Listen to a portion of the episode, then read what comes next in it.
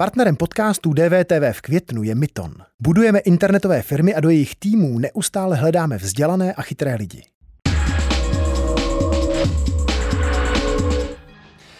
Nucené přistání letadla Ryanair s běloruským opozičním novinářem Ramanem Pratasevičem vyvolalo silné mezinárodní reakce. Unijní lídři akt odsoudili.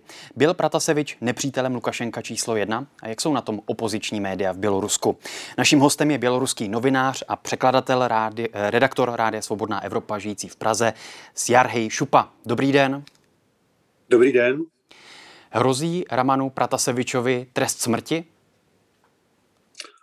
O, trest smrti snad ne, protože i kdyby byl odsouzen za nějaký takzvaný terorismus, tak kvůli tomu nezahynul žádný člověk a v tomto případě ten, ta nejvyšší, nejvyšší kára jakoby se ne, ne, ne, nepoužívá. Takže možná do 15 let, ale trest smrti určitě ne.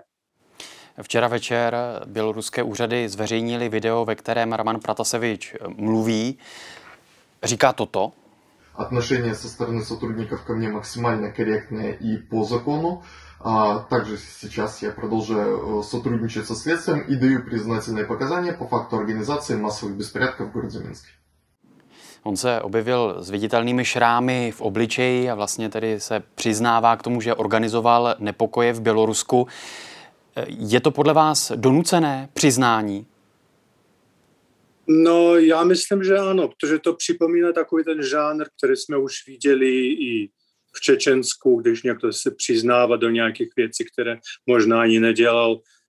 Já už možná, nevím, nebudu hledat horší analogie, i kdybych mohl, tam víme, eh, tam na Blízkém východě taky se točí něco podobného. Takže jasně, že prostě když oni ho mají úplně v rukou a ještě mají jako rukojmí jeho kamarádku, která sedí taky ve vězení, tak prostě oni mají všechny instrumenty k tomu, aby přinutili ho říct cokoliv. A konečně on musí prostě zachránit svůj život teďka a zdraví. Takže prostě to je to, co, co by se dalo očekávat. Jeho otec v rozhovoru pro BBC poté řekl, že si myslí nebo že je přesvědčen, že to doznání bylo vynucené, že měl jinou intonaci, eh, než jakou normálně mýval. Stalo se to někdy v minulosti v Bělorusku, že by takto novináři byli přinuceni k nějakému doznání? No jasně, nejenom novináři, teďka jako prostě byla taková kauza údajný atentát nebo přípravu na atentát Lukašenky. Tam taky lidi, které my všichni známe, najednou prostě mluvili věci, které by se nedalo očekávat od nich uslyšet, že prostě přiznali se do všeho, že nevím, co tam připravovali, nevím, pod jakými látkami prostě to se točilo. Hmm, to není jakoby nejlepší místo pro vyjadření toho, co člověk skutečně myslí. Tady Daniela Drtinová. Chci vám poděkovat, že posloucháte naše rozhovory.